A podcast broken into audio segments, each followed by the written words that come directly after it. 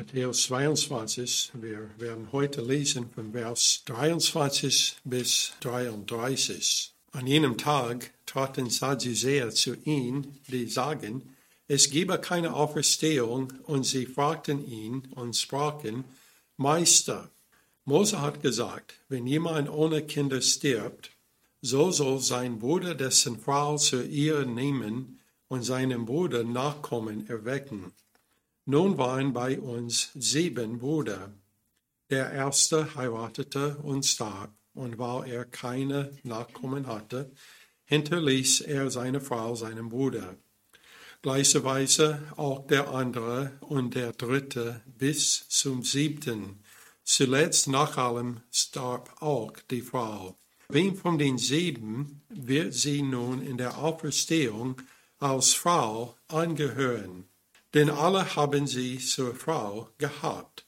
Aber Jesus antwortete und sprach zu ihnen, ihr irrt, weil ihr weder die Schriften noch die Kraft Gottes kennt. Denn in der Auferstehung heirateten sie nicht, noch werden sie verheiratet, sondern sie sind wie die Engel Gottes im Himmel. Was aber die Auferstehung der Toten betrifft, habt ihr nicht gelesen, was euch von Gott gesagt ist, der spricht, ich bin der Gott Abrahams und der Gott Isaaks und der Gott Jakobs. Gott ist aber nicht ein Gott der Toten, sondern der Lebendigen.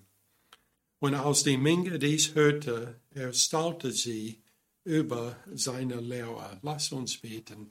Gott, ich bete, dass du wirst uns helfen, als wir haben gerade diese Geschichte äh, gelesen. Ich bete, dass du wirst uns helfen zu verstehen, warum Jesus die so geantwortet hat, wie er das getan hat. Und auch warum die Sadduzäer diese Frage äh, gestellt hat. Und Vater, ich bete, dass du wirst uns helfen, äh, dies zu verstehen und deine Kraft. Und dass wir werden auch den Mühe geben, die Schriften zu äh, erkennen, damit wir in solche Falle wie die Sadduzäer nicht fallen werden. Ich bitte in Jesus Namen. Amen. Wir sind immer noch äh, am Dienstag in der Woche, in der Jesus gekreuzigt worden und es war eigentlich früh an den Tag, dass die Herodäen und die Sadduzäer und die Pharisäer waren zusammengekommen und haben versprochen, äh, dass sie werden äh, Jesus irgendwie eine Falle stellen, also mit Worten, damit äh, sie ihn eigentlich kreuzigen könnte am Ende der Woche. Matthäus 22, Vers 15 steht, da gingen die Pharisäer und hielten Rat, wie sie ihn in der Rede fangen könnten. Und dann Lukas 20, Vers 20 steht, und sie lauerten ihn auf und sagten, aufpasse ab, wie sie stellen sollten, als wären sie redlich, um ihn bei einem Wort zu fassen, damit sie ihn der Obrigkeit und der Gewalt des Statthalters ausliefern könnten. Äh, und so, die haben dann so eine Reihe nach der anderen gesagt, um Jesus auf der Probe zu stellen. Also und versuchen, äh, ihn irgendwie äh, zu fangen mit seinen Worten. Die ersten, die gekommen waren, waren die Herodianer. Wir haben die letzte Woche äh, betrachtet. Die haben versucht, mit Schmeichelei eine Falle zu stellen. Und in Lukas 20, Vers 26 steht, und sie konnten ihn nicht bei diesem Wort fassen, vor dem Volk und sie verwunderten sich selbst über seine Antwort und schwiegen. So, nachdem es die Herodäer nicht gelangen waren, ihn so zu fangen mit Rede, waren die Sadduzäer an der Reihe. Wer waren die Sadduzäer? Äh, wir kennen eigentlich vieles über die Sadduzäer, nicht nur durch die Bibel, sondern auch Historiker außerhalb der Bibel hat die Sadduzäer beschrieben. Aber Paulus in äh, Apostelgeschichte äh, 83, Vers 8 äh, hat die Sadduzäer begegnet und auch Pharisäer. Also beide Gruppen waren dabei und die wollten ihn verhaften. Und so Paulus hat etwas da gesagt und hat die Auferstehung benutzt, so eine Spaltung zwischen die Sadduzäer und die Pharisäer zu machen. So, wir haben nun diese drei Gruppen, die kommen zu Jesus. Wir haben die Herodäen, die sind Unterstützer vom Herodes. Und wir haben die Sadduzäen und dann die Pharisäer. In Apostelgeschichte 23, 8, Lukas gibt eine Beschreibung von den Sadduzäern. Er sagt, die Sadduzäer sagen nämlich, es gebe keine Auferstehung, auch weder Engel noch Geist. Die Pharisäer aber bekennen sie sich zu beiden. So hier, wir haben drei Gruppen sind zusammengekommen, die haben nichts zusammen, außer dass sie alle hassen Jesus Christus. Und die sind nicht also gleichsinnig in der Lehre. Äh, und so die Sadduzäer sind nun an der Reihe äh, und sie versuchten Jesus mit logischen Widersprüchen eine Falle zu stellen. So, das ist etwas, was Leute machen auch noch heute. Also ich habe hier in Königs Wusterhausen jemand begegnet, der hat gefragt, also wenn Gott ist allmächtig, äh, kann er so ein Fels machen, der so groß ist, dass er es nicht heben kann. Also es ist ein, ein Widerspruch. Uh, und uh, natürlich, das ist, ist Wahnsinn, solche Fragen zu stellen. Uh, aber das ist ähnlich wie was die Sadduzäer hier gemacht hat. Jesus hat dann geantwortet und seine Antwort nutzt etwas, was man würde erwarten nur vom gelernten Menschen, denn er nutzt etwas, was heißt Chiasmus. Und wenn wir lesen seine Antwort, äh, wir können äh, das äh, sehen und verstehen mehr über was Jesus sagt, wenn wir verstehen den Zusammenhang in dieser Rhetorik. John? So, ich lese vor wieder, was Jesus gesagt hat. Er sagt, ihr irrt, weil ihr wieder die Schriften und dann merke, dass das ist dann parallel zu was er zuletzt gesagt hat. Dann er sagt, noch die Kraft Gottes Kind. Und dann, also er gibt erst die Schriften, dann die Kraft Gottes. Nun in seiner Antwort, er redet über die Kraft Gottes und dann die Schriften. Und so es, es formt so ein, ein X, also auf den äh, Ursprache, also ein, ein ist dann ein Chiasmus. Denn es sieht aus, also wie ein X, wenn man so Streichen dann dabei macht. Und man findet es sehr oft im Alten Testament und sehr oft in das Buch Matthäus. Und es wird sehr wichtig sein, wenn wir kommen zu Matthäus 24, denn das ist der Schlüssel zu verstehen. Uh, Matthäus 24, wenn er wechselt die Thema, uh, wie ähnlich wie er macht hier. So, äh, er redet dann über Gottes Kraft. Und was sagt er über Gottes Kraft? Er sagt, denn in der Auferstehung heiraten sie nicht, noch werden sie verheiratet, sondern sie sind wie die Engel Gottes im Himmel. Also die Sadduzäer glauben nicht an die Auferstehung, auch nicht an die Engel im Himmel. Also Jesus hat in seiner Antwort äh, sie also wirklich geschlagen er sagt, ihr versteht nicht Gottes Kraft. Also die Auferstehung ist etwas, was Gott tut, was wir nicht verstehen können. Und so manche lesen das und sie sagen, äh, heißt das, dass ich werde also mit meinem Mann also nicht mehr verheiratet sein in Ewigkeit. Und ich muss sagen, von was Jesus gesagt hat, es scheint so. Äh, aber äh, das heißt nicht, dass wir sollen sagen, jawohl, also es wird viel besser dann. Also die Ehe hat etwas mit dieses Leben zu tun. Und wenn wir zuerst in den Himmel kommen, ich glaube, es wird so wunderbar sein, dass alle Beziehungen, die wir hier haben auf Erden, wird dann unwichtig und wir werden die dann vergessen. Denn was er für uns vorbereitet hat im Himmel, ist so viel besser und wir können es nicht vorstellen. Also Jesus hat etwas gesagt, es ist nicht ein Zitat aus dem Alten Testament, Also mehr Informationen über dieses Thema haben wir eigentlich nicht, als nur was Jesus gesagt hat. Dann, Jesus dann redet weiter und er geht wieder zu den ersten, was er gesagt hat. Er hat gesagt, ihr irrt, weil ihr wieder die Schriften noch die Kraft Gottes kennt. Also die kennen nicht die Schriften. So nun, er geht zurück zu dem ersten Thema, was er gesagt hat, zu den Schriften. Und er sagt, was aber die Auferstehung der Toten betrifft. Habt ihr nicht gelesen, was euch vom, von Gott gesagt ist, der spricht, ist wenn der Gott Abrahams und der Gott Isaaks und der Gott Jakobs. Gott ist aber nicht ein Gott der Toten, sondern der Lebendigen. So, das erste Problem, das Jesus angesprochen hat, war, dass sie die Kraft Gottes nicht verstanden hat. Also, ist Gottes Kraft leicht für uns zu verstehen? Eigentlich nicht. Es ist sehr schwierig auch für uns zu beschreiben. Seine Kraft ist unbegrenzt.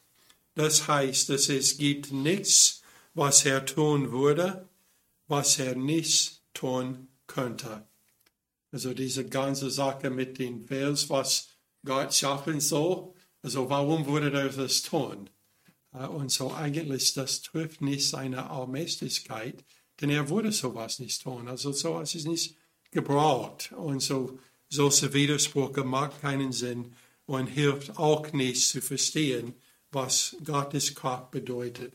Also es gibt nichts, was er tun würde, was er nicht tun könnte. Äh, und so, wenn wir gehen zu ihm im Gebet, wir beten das Wille Jesus gemäß und seine Wille gemäß. Warum? Weil wir wissen, dass alles, was er tun würde, er kann das auch tun. Und das heißt, er kann unsere Gebetsanliege antworten, wenn wir beten nach seiner Wille. Denn seine Kraft ist unbegrenzt. Römer 11, Vers 23 ist die oberste Tiefe des Reichtums, sowohl der Weisheit als auch der Erkenntnis Gottes. Wie unergründlich sind seine Gerichte und wie unerforschlich seine Wege. Isaiah 55, 8. Denn meine Gedanken sind nicht eure Gedanken und eure Wege sind nicht meine Wege, spricht der Herr, sondern so hoch der Himmel über der Erde ist, so viel höher sind meine Wege als eure Wege und meine Gedanken als eure Gedanken. Und so, wenn Jesus gibt uns ein kleines Blick in seine Weisheit und sagt in der Auferstehung, es wird anderes sein. Die werden nicht heiraten, sondern die werden wie die Engel sein. Also verstehen, nein, das kann ich nicht. Aber ich kann glauben, dass das heißt, dass seine Wege, die so viel höher ist als unsere, es wird so viel besser für uns da, dass wir werden nichts vermissen, was wir hier also haben und dann da nichts mehr. Jesaja 40, Vers 28. Weißt du denn es nicht? Hast du es denn nicht gehört? Der ewige Gott, der Herr, der die Ende der Erde geschaffen hat, wird nichts müde noch matt. Sein Verstand ist unerschöpflich. Dann zweitens, hm, wenn es geht um Gottes unbegrenzten Kraft, es ist damit eingeschlossen, er hat die Kraft, jeder zu retten, der an seinen Sohn Jesus Christus glaubt. 1. Korinther 2, 4 bis 5. Es steht, und meine Rede und meine Verkündigung bestand nicht in überredender menschlichen Weisheit, sondern in Erweisungen des Geistes und der Kraft, damit euer Glaube nicht auf Menschenweisheit beruhe, sondern auf Gottes Kraft. Also er hat die Kraft, alle zu erretten, die an ihn glaubt. Paulus sagt in Römer 1, Vers 16, denn ich schäme mich des Evangeliums von Christus nicht, denn es ist Gottes Kraft zur Errettung für jeden, der glaubt. Zuerst für den Juden, dann auch für den Griechen, denn es wird darin geoffenbart die Gerechtigkeit Gottes aus Glauben zum Glauben wie geschrieben steht, der Größte wird aus Glauben leben. Also die Sadduzäer haben Gottes Kraft nicht verstanden. Und so die, den Bedürfnis für eine Erretter haben sie auch nicht verstanden. 1. Korinther 1, Vers 18. Denn das Wort vom Kreuz ist ein Torheit denen, die verloren gehen. Uns aber, die wir gerettet werden, ist es eine Gotteskraft. Denn es steht geschrieben, es will zunichte machen die Weisheit der Weisen und der Verstand der Verständigen will es verwerfen. Also viele von den Schriftgelehrten waren Sadduzäer. Und was hat Jesus getan? Er hat ihre Weisheit zunichte gemacht.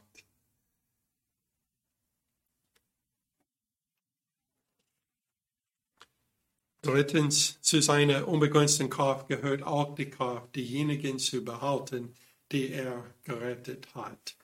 Also noch Jesus errettet jemand, er verliert die dann nicht. Wir könnten viele Stellen äh, lesen, um das zu beweisen.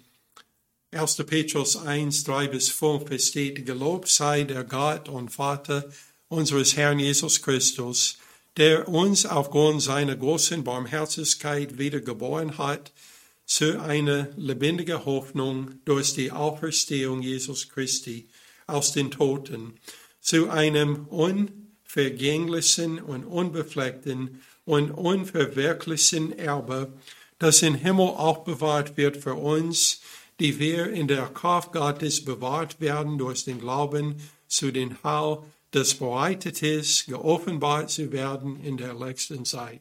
Also Petrus war dabei, als Jesus hat geredet mit den Pharisäern. Und Petrus sagt uns nun, also durch seine Auferstehungskraft, also wir sind bewahrt für den Neues, was so viel besser ist, als was wir hier haben. Wir sind auch bewahrt für das. 2. Timotheus 1, Vers 12. Aus diesem Grund erleide ich dies auch, aber ich schäme mich nicht, denn ich weiß, an wem ich glaube, und ich bin überzeugt, dass er mächtig ist, das mir anvertraute Gut zu bewahren bis zu jenem Tag. Also er ist mächtig, er kann alle, die an ihn glauben, die errettet sind, auch behalten, dass keiner verloren geht. Da seine Kraft unbegrenzt ist, kann er immer noch alle retten zu ihm kommen. So es ist nicht nur etwas, was er in Vergangenheit machen könnte, er kann das noch heute machen. So sagt Jesaja in Jesaja 55, Vers 6 bis 7, sucht den Herrn, solange er zu finden ist. Ruft ihn an, während er nahe ist. Der Gottlose verlasse seinen Weg und der Übeltäter seine Gedanken und er kehre zu den Herrn, so wird er sich über ihn erbarmen und zu unser Gott, denn bei ihm ist viel vergeben. Also jeder, der noch nicht Jesus angenommen hat, sollte ihn suchen, da er ist zu finden. Psalm 86, Vers 11. Weise mir, Herr, deinen Weg, damit ich wandle in deine Wahrheit. Richte mein Herz auf das eine, dass ich deinen Namen fürchte. Also er hat die Kraft, auch heute Leute zu erretten, die zu ihm kommen. Und dann zuletzt zu seiner Kraft gehört auch die Kraft der Auferstehung. Und es ist interessant, dass Jesus sagt, ihr kennt nicht Gottes Kraft.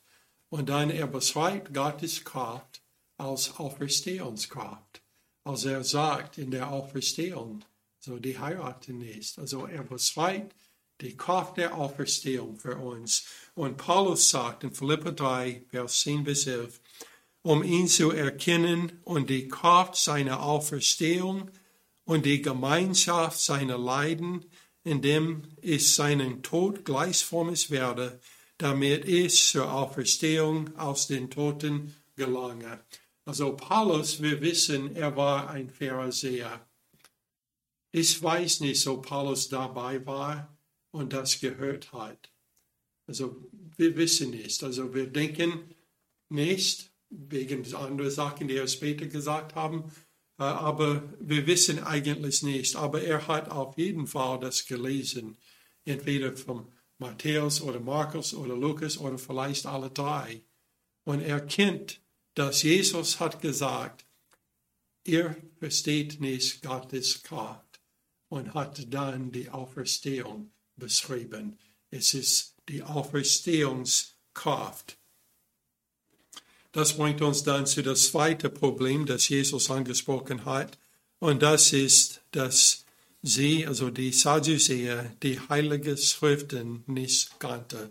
Also er redet mit, Pharisäer, mit Sadduzäer. Viele davon sind Schriftgelehrten. Pharisäer sind natürlich auch dabei. Viele von diesen sind auch Schriftgelehrten. Und er sagt, also Ihr habt geirrt, weil ihr kennt nicht den Heiligen Schriften. Und hier waren Leute, das war ihre Aufgabe ins Leben, die Schriften zu kennen. Und er kennt die nicht. So, wie hatte Jesus ihre Fragen antworten können, wenn es geht um den Alten Testament? So, in den Bussen der Könige, es gibt drei Beispiele, von Menschen, die von den Toten auferweckt wurden.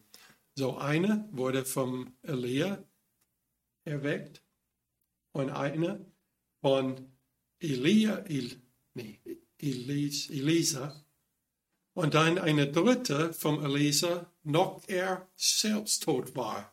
Die haben jemanden den Grab mit ihm geworfen und der war plötzlich auferstanden. Also Jesus hat diese drei Beispiele nicht benutzt. Warum? Weil die Sadduzäer haben nur geglaubt an die Bücher Mose. Und so die würden also nicht sagen, dass das hat eine Bedeutung. Es gibt auch mindestens drei im Alten Testament und noch ist das geschrieben hat. Es würde sagen, es gibt mehr als, viel mehr als nur drei. Äh, aber es habe drei Beispiele von Menschen, die ihren Taten oder Worten zeigen, dass sie erwarteten, nach ihrem Tod auferstehen zu werden. Einer ist Josef. Was hat Josef gesagt zu seinen Kindern und die anderen Israeliten? Er hat gesagt, also ich werde sterben hier in dieses Land, aber irgendwann Gott wird euch besuchen und er, er wird euch bringen aus dieses Land begrabe mich nicht hier in Ägypten, sondern bringe mir zurück zu dem Ort, wo mein Vater begraben wurde. Warum? Weil er erwartet die Auferstehung und er möchte mit seiner Papa und seiner Opa und seiner Uropa sein. Also Abraham und Isaac und Jakob. Die gleichen drei, die Jesus genannt haben. Also er möchte da sein für die Auferstehung dann eine andere ist David. Der Sohn von David war gestorben und David hat geweint für eine lange Zeit, bis sein Sohn gestorben war. Und dann er weiß es von allen Fragen, also es war so schlimm vorher, aber jetzt ist er tot und jetzt du siehst also glücklich aus im Vergleich zu vorher. Und er sagt, ich kann ihn nicht zurückbringen, aber ich kann zu ihm gehen. Also David erwartet eine Auferstehung. Und dann das andere, das dritte ist Hiob. Und er hat eine sehr klare Aussage über seine Erwartung der Auferstehung gemacht. Hiob 19, 25 bis 27. Hiob sagt, ich weiß, dass mein Erlöser lebt und zuletzt wird er sich über den Staub erheben. Und nachdem dieser meine Hülle zerbrochen ist, dann werde ich von meinem Fleiß los Gott schauen. Ja, ich selbst werde ihn schauen und meine Augen werden ihn sehen, ohne ihn fremd zu sein, danach sehnt sich mein Herz in mir. Also wenn wir sterben hier, was passiert mit unserem Leib? Also es wird begraben und wartet dann auf der Auferstehung. Und wie kann ein Leib, der schon zerbrochen ist, verdorben ist, Wie kann Gott das wieder zusammenbringen, damit er das Auferstehen auferwecken kann? Ich verstehe es nicht, ich weiß nicht. Aber ich weiß, dass das ist Gottes Kraft, die Auferstehung Kraft. Und die Sadduzäer haben das nicht verstanden. Hiob hat es aber erklärt. Dann es gibt auch mehr als drei Stellen in den Psalmen oder den Propheten, die von einer zukünftigen Auferstehung sprechen. Und alle diese Stellen sind deutlich. Also die Sadduzäer hätten die angreifen können, äh, aber sie haben nur geglaubt an die fünf Buße Mose. Psalm 49, Vers 16, ein Psalm geschrieben von den Söhnen von Korah. Aber Gott wird meine Seele aus der Gewalt des Totenreiches erlösen, dann, denn er wird mich aufnehmen.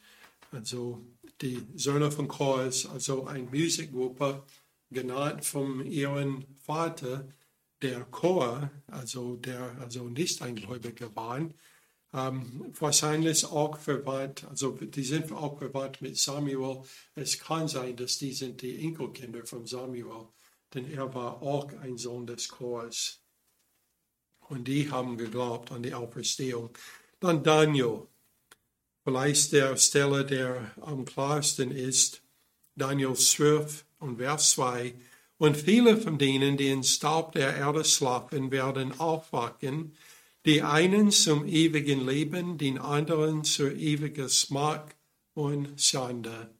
Also Daniel redet nicht nur über eine Auferstehung von Gläubigen, sondern auch die Ungläubigen, denn sie werden auch auferweckt, damit sie dann gerüstet werden können, also zur ewigen Smart und Schande.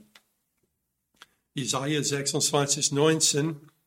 Aber deine Toten werden leben, auch mein Leichnam. Sie werden auferstehen. Wach auf und jubelt, ihr Bewohner des Staubes. Denn dein Tal ist ein Morgental und die Erde wird die Toten wiedergeben. Also auch eine sehr deutliche Aussage von Jesaja, der redet auch über seinen eigenen äh, Leichnam. Und wir wissen, was geschehen war mit äh, Jesaja äh, vom Geschichte. Wir wissen, dass er wurde ermordet. Äh, die haben ihn in einen Baum gesteckt und äh, hat es dann durchgesägt. Aber in der Auferstehung, das wird Gott kein Problem.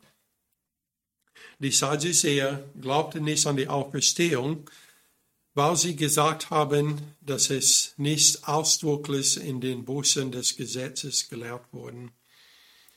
Jesus aber benutzt drei Männer, also er hat nicht alle diese anderen Beispiele genutzt, sondern er hat drei Männer erwähnt, die sind aus den Bussen des Gesetzes bekannt. Und er zitiert 2. Mose 3 und Vers 6, weil er wusste, dass die Ausrede der Sadduzäer nicht anwendbar wäre. Wenn er sagt, Gott hat gesagt, ich bin, eigentlich er sagt, ich bin der Gott deines Vaters und des Gott des Abrahams und des Gott des Isaaks und des Gott des Jakobs. Und Jesus sagt, er ist nicht der Gott der Toten, sondern der Gott des Lebendigen. Markus 12, Vers 26 bis 27.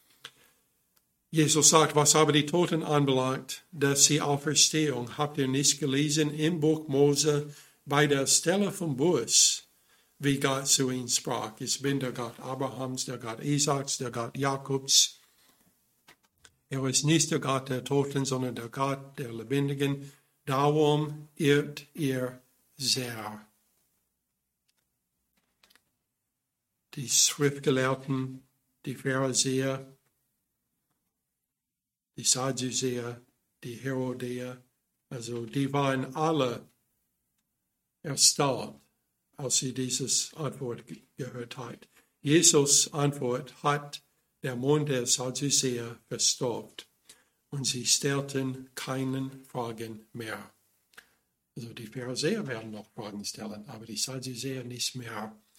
Und in Lukas 20, Vers 39 bis 40 steht, da antworteten etliche der Schriftgelehrten und sprachen, Meister, du hast gut geantwortet. Und sie getrauten sich nicht mehr, ihn etwas zu fragen. Ich würde gern wissen, wer dieser Schriftgelehrte war. War es eine Schriftgelehrte, der auch ein Pharisäer war? Vielleicht Nicodemus oder Josef vom Arimathea? Also ich würde es interessant finden, wenn das war Paulus, aber ich denke nicht. Aber eine Schriftgelehrte, es könnte sein, es war ein Sadduzäer, aber ich denke wahrscheinlich nicht, weil die haben nicht an die Auferstehung geglaubt. Aber dieser, der eine der Schriftgelehrten war, er sagt zu Jesus, Meister, du hast gut geantwortet. Es kann nicht sicher sein, aber ich denke, es ist, ein, es ist sehr wahrscheinlich, dass dieser Schriftgelehrte hat an Jesus geglaubt. Vielleicht wegen dieses Antwort. Ich weiß nicht, aber es wird interessant, mit ihm zu reden im Himmel, wenn das der Fall ist. Aber Jesus hat der Mond der Sadduzäer verstockt. Römer 3, Vers 19 bis 20 steht, wir wissen aber, dass das Gesetz alles, was es spricht, zu denen sagt, die unter dem Gesetz sind, damit jeder Mund verstockt werde und alle Welt vor Gott schuldig sei weil als Werken des Gesetzes kein Fleisch vor ihm gerechtfertigt werden kann, denn durch das Gesetz kommt Erkenntnis der Sünde. Paulus hatte das geschrieben für die Römer, aber er hätte das schreiben können an die Sadduzäer, denn die haben das Buch des Gesetzes zum Teil und bei manchen in Ganze auswendig gelernt und hat sehr viel darüber geredet und lehrt alle, aber haben den Sinn davon nicht verstanden. Obwohl es spricht die direkt an. Aber jeder, der das Wort hört und glaubt,